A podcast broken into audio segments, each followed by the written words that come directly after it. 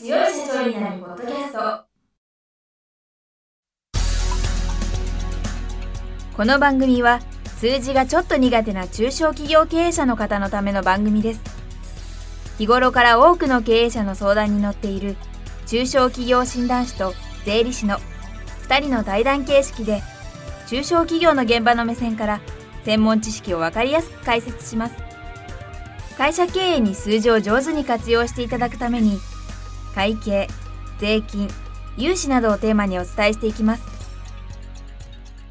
こんにちは。中小企業診断士の六角です。いつも数字に強い社長になるポッドキャストをお聞きいただきありがとうございます。今回もゲストに声ラボ代表取締役の岡田正宏さんをお迎えしております。岡田さん、今週もよろしくお願いいたします。よろしくお願いします。岡田さんには岡田さんの新刊、声で思いを伝えるポッドキャストマーケティングの内容についてお伺いしているんですけれども、今回はその中から、ポッドキャスト番組の配信を続けられなくなってしまわないようにするにはどうしたらいいかということを教えていただきたいと思います。はい。番組始めてもなかなか続かないっていう人も多いんじゃないかなと思うんですよね。六角さんのこの番組ってめちゃくちゃ続いてますよね。それすごいなと思ってるんですけど。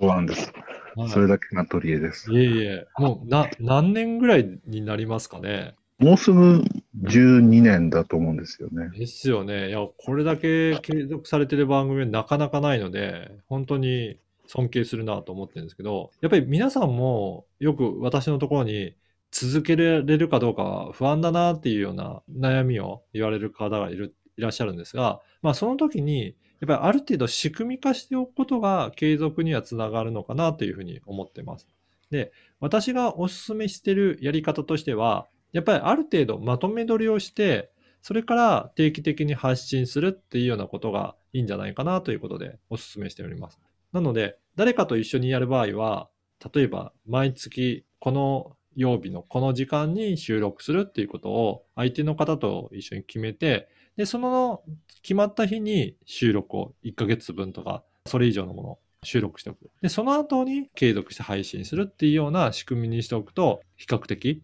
続きやすいんじゃないかなというふうに思ってます。うん、そうですね。習慣化するっていうのは、ポッドキャストの配信に限らず、他のことにも通じると思うんですけど、私はあの、ポッドキャストの配信さえしてればいいとは思わないんですが、ポッドキャストは別に続けなくたっていいと思うんですよね。例えば、ポッドキャストの配信始めたけど、やめた時に、もう別に、ポッドキャストの配信をしなくても、自分の事業は軌道に乗ったから、別なことやりたいっていう方はそれでいいと思うんですけど、うん、私はちょっと、ポッドキャストの配信に別な目的があったんで、うん、別な目的があるから続けないんですけど、私の場合は、あの、どういった目的があるかっていうと、私は、ポッドキャストを始めたきっかけが、横須賀さんっていう行政書士の人が、うん、私より先にポッドキャストの配信をしてたんですけど、まあ、その番組はもうなくなっちゃったんですが、横須賀さんが、ポッドキャストの番組の中で、私の心に残ることを言ってくれてて、例えば、事業って開業した時にゼロからスタートしようとするって横須賀さんおっしゃってたんですけど、はい、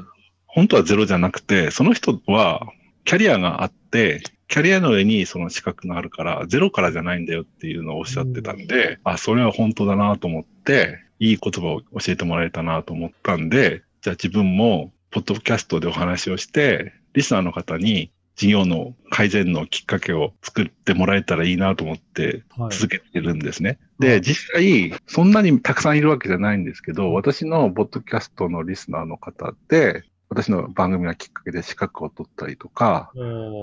とは地方にいるんですけど、なかなか情報が来ないんですけど、番組を聞いてるんで、最新の情報がわかるんですっていう感想いただいたとかしてて、役に立っていただいてる方がいるんで、そういう人のために役立ててるから続けようと思ってるっていうのが一つの目的になってるんですけど、そういう目的があれば続けられるかなと思うし、岡田さんの場合はまあ、ポッドキャスト自分の仕事だから続けるんでしょうけれど。あとは、本当に楽しんでやるっていうことももう一つ大切かなと思っていて、結構六角さんもいろんな人とお会いしてて、まあそこのお会いしてる中で、その人との会話を楽しんでたりとか、なんかそういったところもあるのかなと思っていて、実際発信してる人も喋るのが楽しい、なんかいろいろそういったいろんな人と会話するのが楽しいっていうことで、まああんまり苦じゃなくやってる人はもうどんどんどんどん配信できている人は多いかなと思いますね。それで岡田さんが去年お話ししててね、すごいと思ったのは、岡田さんのポッドキャストのリスナーが増えてないのに、岡田さんの会社の売り上げがもうはいはい。倍増したっていうことで、こんなんみんなコロナの中で苦戦してるのに岡田さんの会社だけすごい繁盛してるっていうのを聞いて、すごいなと思ったんですけど、実はそれポッドキャストのおかげなんですよね。本当にポッドキャストのおかげですね。で、ここでいろんな人と出会って話ができるっていうのは、人脈がめちゃくちゃ広がってるのを感じていて、で、そういった中で、ポッドキャストという事業を知ってもらって、そこからビジネスにつながるっていうところが今あったんだなっていうのは感じてますね。クラウドファンディングもね、うん岡田さんの事業の内容を知ってもらうきっかけになったわけですけど、同じようなことがポッドキャストでも起きてるってことですよね。そうですね。なので、以前紹介させていただいた、この経営者の志という番組に、まあ、出演いただいて、ご自身で体験していただくことによって、あ、こんなメディアがあるんだっていうことを知ってもらって、まあ、そこから番組作りのきっかけになるっていうこともすごく増えてきたなというふうに思ってます。ですから、まあ、あの、ちょっと上から目線になっちゃうんですけど、ポッドキャストが続かないっていうよりは、なんか自分のやりたいことがあれば、結果としてポッドキャストが続くかもしれないし、うん。自分の会社の事業がより打ち込めるってことになると思うので、うん。何をしたいのかっていうのが、はっきりしてれば、番組は続くかもしれないし、番組は続けられなくても事業は発展していくんかなって私は思ってるんですけど、岡田さんの会社そういった意味では理想的ですよね。そうですね。だからそういった目的は持ってやっていけると、本当続きますし、それも事業につながるっていうので、理想的に使えていけるんじゃないかなというふうには感じますね。今年の終わり頃、岡田さんの会社どうなってんですかね。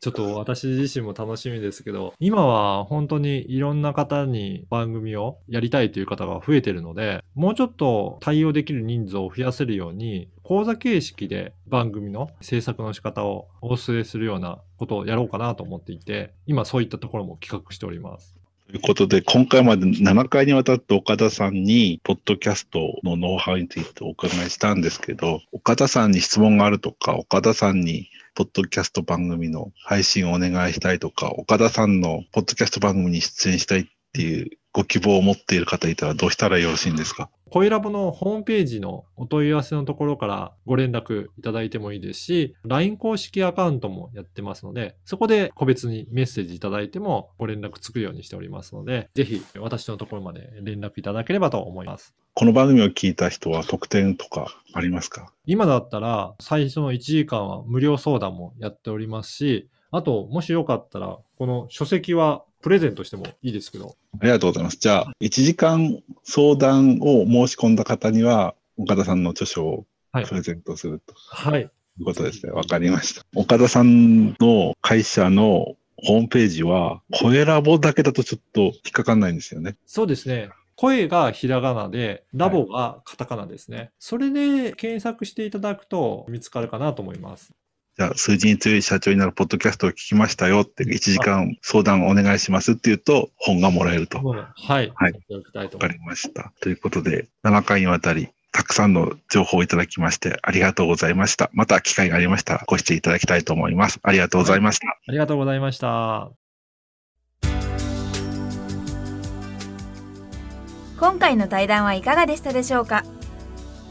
この番組では公開質問を募集中です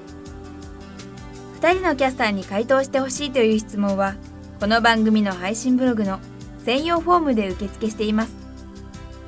ぜひお寄せください。またご意見ご感想も同様に専用フォームでお受けしております。配信ブログは検索エンジンで数字に強い社長と検索し最初に出てくるブログです。